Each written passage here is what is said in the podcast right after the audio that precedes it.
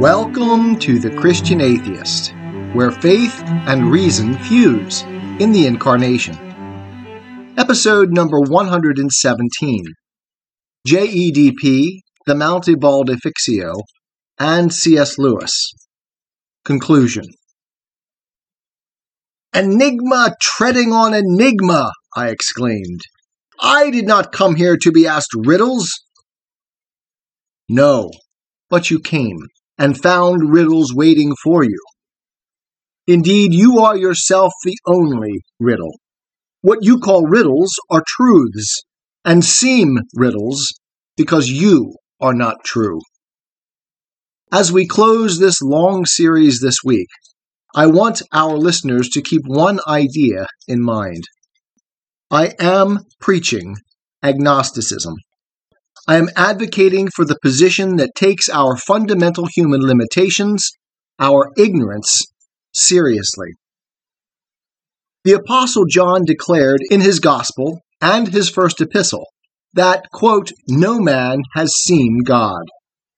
Our creeds use uniformly the epistemic language of faith, not knowledge. Christianity uniformly proclaims its faith in Christ. And faith begins in uncertainty, in agnosticism, in ignorance. That is, in the existential reality of human beings. Faith is a stepping forth toward knowledge, a systematic approach to it. To use Plato's language in the Phaedo, faith is a raft we choose to sail on the sea of uncertainty, of agnosticism, in search of firm pragmatic ground, in search of goodness and truth. Faith is neither good nor bad in itself. It is simply the universally necessary condition of living, moving forward in the uncertain reality of limited rational beings. Allow me to bring forth one more big gun before we move forward. When Immanuel Kant noticed that the emerging rationalism of Enlightenment science threatened to undermine the very foundations of human freedom, ethics, and theistic faith, he wrote his magnum opus, The Critique of Pure Reason, to, quote, make room for faith by limiting the pretensions of reason to knowledge. His argument, he said, will, quote, above all, confer an inestimable benefit on morality and religion by showing that all the objections urged against them may be silenced forever by the Socratic method. That is to say, by proving the ignorance of the objector. The end toward which we have been driving in this series is now upon us. I remain unpersuaded by these critics, though I readily admit the power of their theoretical reconstructions. What Kant reminds us of, and what the critics themselves seem all too willing to forget, is the speculative nature of their conclusions their fundamental ignorance of the truth of what they claim. Although they may not be proven wrong, they are not proven right. The existence and the ever increasing prevalence and acceptance, as well as the persistence and longevity of the higher critical method in the Western world, remains to be accounted for. In addition, we want to clarify how the Mount Ebal Defixio, as an archaeological find in its context, might play an important part in assessing the credibility of the assured results of modern scholarship, so often claimed by these academic critics of the Bible's authority. To take the last point first, if the Mount Ebal Defixio holds up to rigorous investigation, it strikes a powerful, if not quite fatal blow to the higher critical approach to the Bible, as it seriously undermines their timeline and one of the justifications for dividing the Pentateuch between the J and E accounts. The argument ran that it was only after the Davidic kingdom was divided that the authors produced two accounts, one using the name El for God in the kingdom of Israel, while in the kingdom of Judah, the divine name of Jehovah was dominant. These two accounts, they claim, were only later combined. If, as the Defixio seems to show, the term Lord God, or the God Jehovah, was in documented use hundreds of years before they claim it could have been. one of their assumptions falls, and also tends to weaken many of their other assumptions. Also, if the writing of Hebrew in the Proto Sinaitic script appears on Mount Ebal at approximately the time of Joshua's conquest, not to mention at the site of an altar on the mountain of the curse. The idea that Moses and Joshua could not have written the texts ascribed to them becomes much more difficult to maintain. One final thought from someone who is no expert on any of this, but has tried to apply common sense to the research he's done in the course of this series. It seems to me that much of the evidence for the JEDP theory, advanced by the higher critics, might be at least partially accounted for by what this defixio suggests. If Moses had written in Proto Sinaitic Hebrew, later generations would have rewritten Moses' words into the prestige Phoenician text, adopted by the Hebrews in Israel, and this Phoenician Hebrew would again need to be rewritten into the modern Hebrew text based on the Aramaic script, becoming dominant in post exilic Israel. The preservation and combining of various written documents through these various script revisions, probably accomplished as suggested by the scholars in distinct traditions between the two kingdoms, and finally coming together into a unified canon in the post exilic period, might go a long way toward explaining differences in style, vocabulary usage, etc., and still preserve both the unity of authorship and the authority in the transmission and tradition of the sacred text. Next, why do I remain unpersuaded by biblical higher criticism? We have covered at some depth C.S. Lewis's case against these theoretical reconstructions of textual history. We should complete that account here before moving on to my own particular objections. Earlier this year, we covered another important Lewis essay, The Funeral of a Great Myth. There he argues that the developmental myth, or evolution, is one of the most intellectually compelling stories ever crafted by the human imagination, that he himself considers it, quote, one of the most moving and satisfying world dramas which have ever been imagined. The faith substance of the myth is that, quote, everything is moving upwards and onwards. He explains, For in the myth, evolution, as the myth understands it, is the formula of all existence. To exist means to be moving from the status of almost zero to the status of almost infinity. To those brought up on the myth, nothing seems more normal, more natural, more plausible than that chaos should turn into order, death into life, ignorance into knowledge. I grew up believing this myth, and I have felt, I still feel, its almost perfect grandeur. Let no one say we are an unimaginative age. Neither the Greeks nor the Norsemen ever invented a better story. Even to the present day, in certain moods, I could almost find it in my heart to wish that it was not mythical, but true. This myth, and let's be clear, what we are discussing here is not the more limited scientific theory of biological evolution, which must stand or fall on its own according to the dictates of science, is believed, accepted, assumed, and become, for all intents and purposes, reality, certain knowledge in our collective cultural mind. In other words, we have forgotten or have denied the fundamental doctrine we are preaching here agnosticism. We are not recognizing our faith as faith. As both Lewis and Chesterton are at pains to point out, and which the Christian atheist has asserted since we began, this myth is one of the unquestioned cornerstones on which the whole spirit of our age rests and most certainly on which the critical approach to historical, cultural, psychological, and religious studies stands.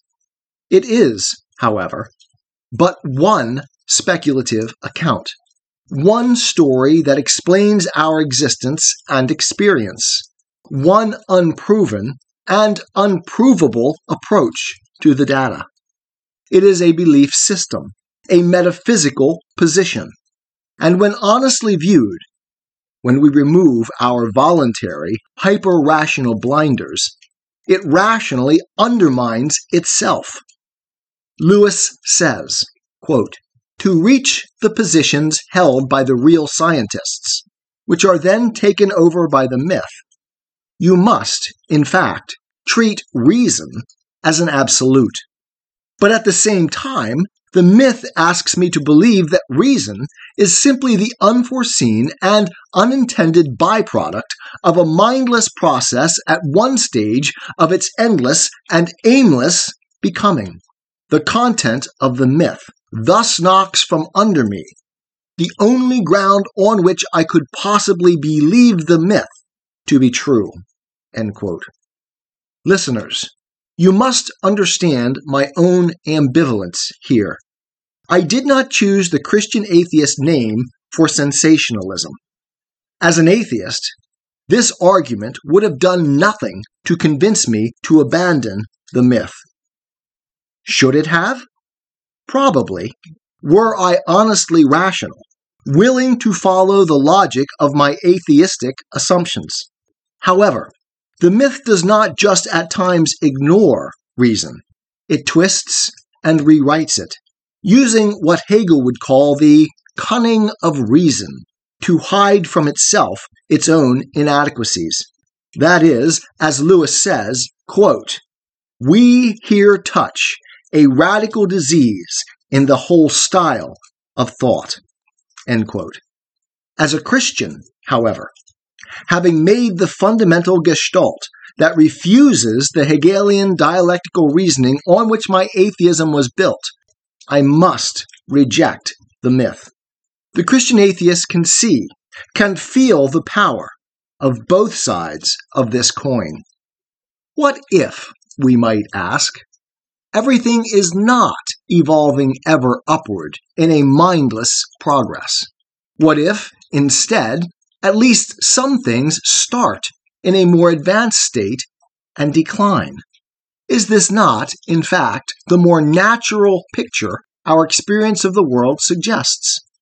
That systems, unless some intervening force sustains, restores, or actively orders them, tend toward dissolution.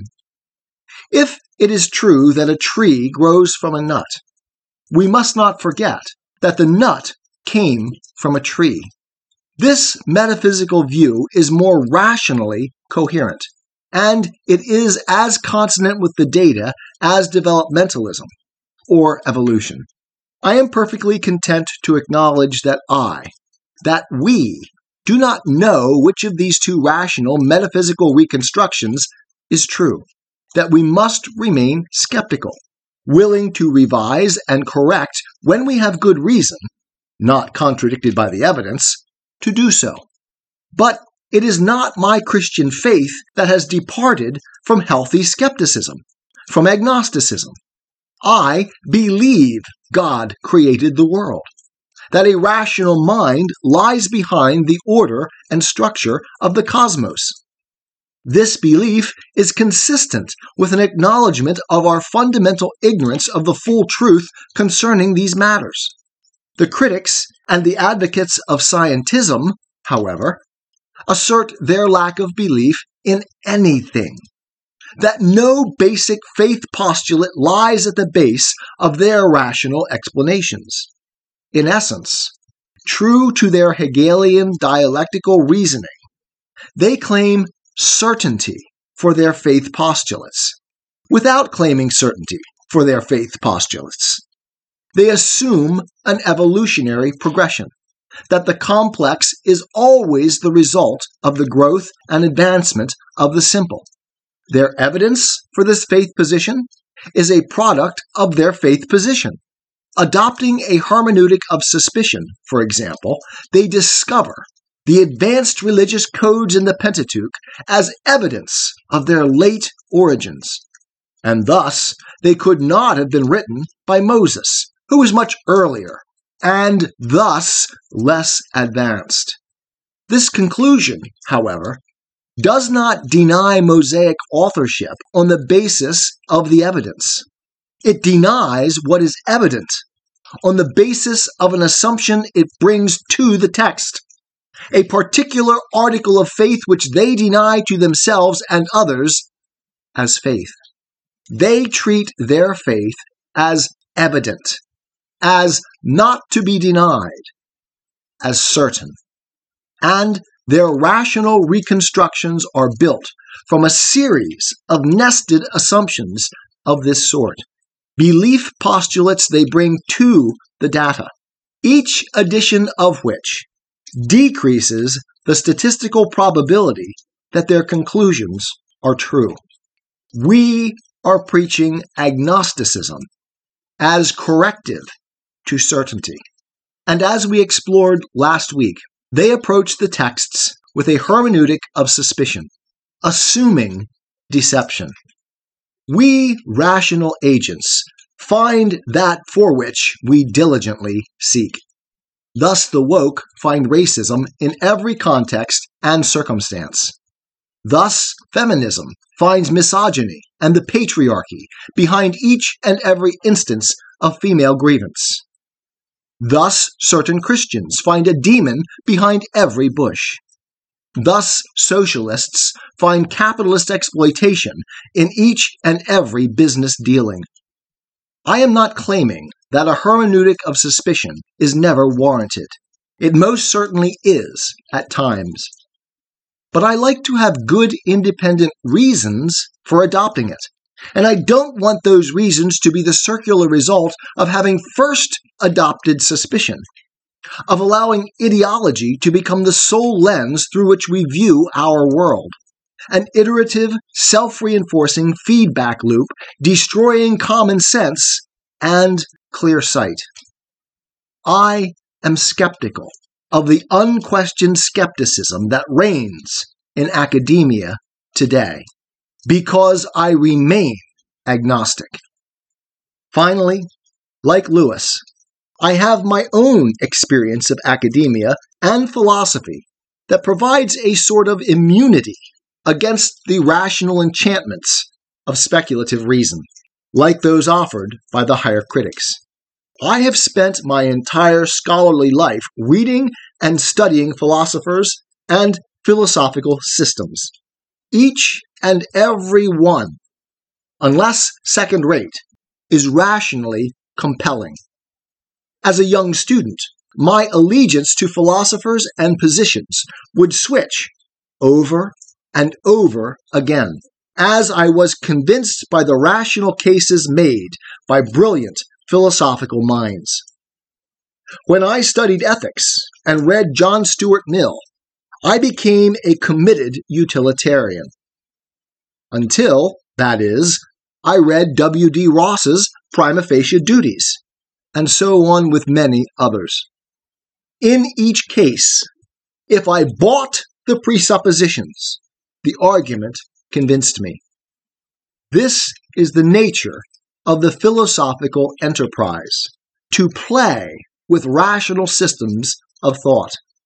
Eventually, though, after years of playing in this sandbox, I came to understand that these toys were tools for thinking. That I could pick up differing systems to analyze various problems, but that the systems need not be accepted as true to be useful, no matter how compelling they might be as intellectual constructs. I still always read a philosopher, initially at least, with a hermeneutic of faith sympathetically, as this is the only way to truly understand their position. If you haven't been convinced by a rational system, you have not understood it. Once I understand a philosophical position, however, I put it down among the other toys, and I choose a more skeptical lens to evaluate the collection of toys. Just because a theory is logical accounts for the facts and is powerfully convincing does not mean it is true, or even that it is on the right track. In fact, if you read them fairly, with a hermeneutic of faith, they are all intellectually compelling, and most especially when they reinforce your own presuppositional framework. Likewise, the existence of conspiracy theories and the persistence of belief clusters like flat earth theory are powerful testimonies to our capacity to rationalize data and make compelling cases. When you listen with true open mindedness to an articulate spokesman of the Flat Earth Society, their case is compelling. They have a ready answer for each objection you raise. The 9 11 conspiracy, Google Loose Change 9 11, makes a powerful case which is, nevertheless, false. The JFK assassination conspiracies are so widespread and intricately developed that most Americans simply accept them as history. In addition, as we have repeatedly observed, the experts assert their positions with a confidence and certainty that is all by itself incredibly difficult for most of us to resist the appeal to authority being one of our most irresistible rational instincts, cowing those who dare to challenge their authority with their superior claims to knowledge, as we've recently observed in the video performances of Doctors Cargill and Rollston. If you will remember the Bible Brisket website we read in episode 111, one of the implied points in favor of the JEDP theory is its longevity in the academic community. Indeed, Lewis himself, as we pointed out, said he hoped it would be a mere fad. Regrettably, it was no fad. It has only gained ground in terms of its acceptance in the academic community. If it is not true, as I believe, or at least getting at what is true, why such longevity? Why has it stood the test of time so well? Although I would tend to agree that the persistence of a theory through time speaks to its credibility, there are reasons why this higher critical approach to literary texts has hung on in theological circles when it has been systematically abandoned in most other contexts. First, as mentioned above, it plays into the motivated reasoning of this age of immanence, which denies transcendence denies the supernatural.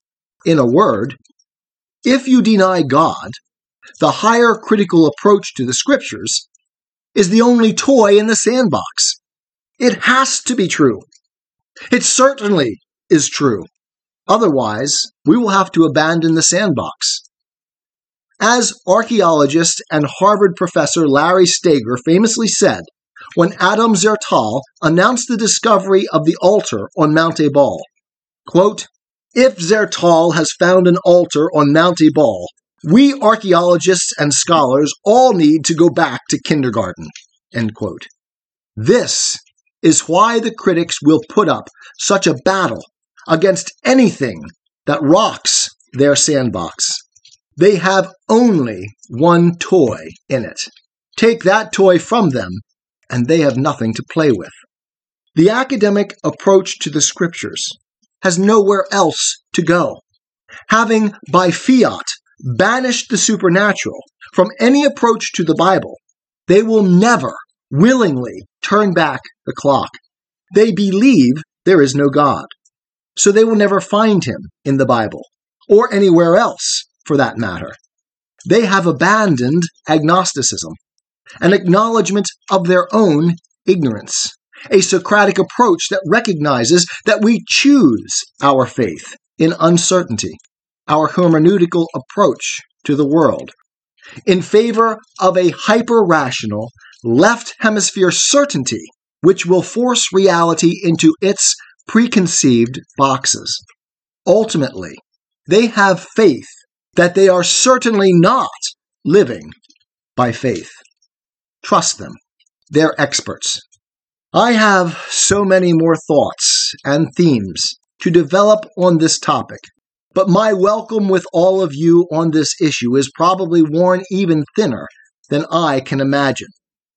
And I promised a conclusion. To end, then, this long series, I have two quotations. First, a very long one from an atheist writing in Germany at approximately the same time as many of the scholarly German divines carrying out the higher critical project. Friedrich Nietzsche. Second, a very short quote from a Christian born only 370 years after Jesus died, St. Augustine of Hippo. Listen to the atheist's portrait of the German religious scholars and see if the portrait I've painted bears any resemblance to what Nietzsche, their contemporary and countryman, saw. I see clearly represented here our friends Chris Rollston, Robert Cargill, and the higher critics, as well as most of the sociocultural and academic elite which now dominate our popular world. Nietzsche wrote, quote, Among these indifferent people nowadays belongs the majority in the middle classes, including most of the hard-working scholars and all the accessories of the university. From the viewpoint of the devout or merely church going people, we rarely imagine how much goodwill is involved nowadays when a German scholar takes the problem of religion seriously. On the basis of his whole trade, he inclines to a supercilious, almost kindly amusement towards religion, mixed now and then with a slight contempt for the, quote, uncleanliness of the spirit which he assumes is present wherever people still profess their faith in the church. The scholar succeeds only with the help of history, hence not from his own personal experience, in bringing to religion a reverent seriousness and a certain timid consideration. The practical indifference about religious matters in which he was born and raised tends to sublimate itself in him to caution and cleanliness, things which avoid contact with religious men and things. And how much naivete, respectful, childish, and boundlessly foolish naivete lies in this belief of the scholar in his own superiority, in the good conscience of his toleration, in the unsuspecting, unsophisticated certainty with which his instinct treats religious people as a less worthy and lower type above whom he himself has grown up, out, and away from. The scholar, the small, presumptuous dwarf and member of the rabble, the diligent and nimble head and hand worker of ideas, modern ideas. Notice the emphasis that Nietzsche makes on the arrogant certainty with which the academic scholar approaches both his topic and his own superiority to simple believers, and contrast what is said by St. Augustine in his humble confession of his own human ignorance when his arrogance has led him astray. We here, like Augustine, Socrates, and the wisest of men throughout history, preach agnosticism to the certainties of the atheist and the higher critic. For, quote, this is the way I should like him to rejoice, preferring to find you, that is God, in his uncertainty, rather than in his certainty to miss you. From Augustine's Confessions. I beg your indulgence for one last quote, the one with which we began today. Think of the first phrase as that of each human being living in agnosticism, crying out in frustration and agony, and the last as God's answer to that heartfelt cry. Us. Enigma treading on enigma, I exclaimed. I did not come here to be asked riddles. God in reply. No, but you came and found riddles waiting for you. Indeed, you are yourself the only riddle. What you call riddles are truths, and seem riddles because you are not true. We do not know. Oh, we do not know. I am a Christian, with the searching and skeptical mind of an atheist. I don't want to believe anything that isn't true. I know both sides of the looking glass, and I know them with open eyes. I choose Christ's side. I invite you to join me from wherever you stand before the looking glass. That's this week's episode. Thanks for listening. And remember, you can have your religious cake and eat it too. You can have reason, respect for science, a 21st century worldview, and be a Christian.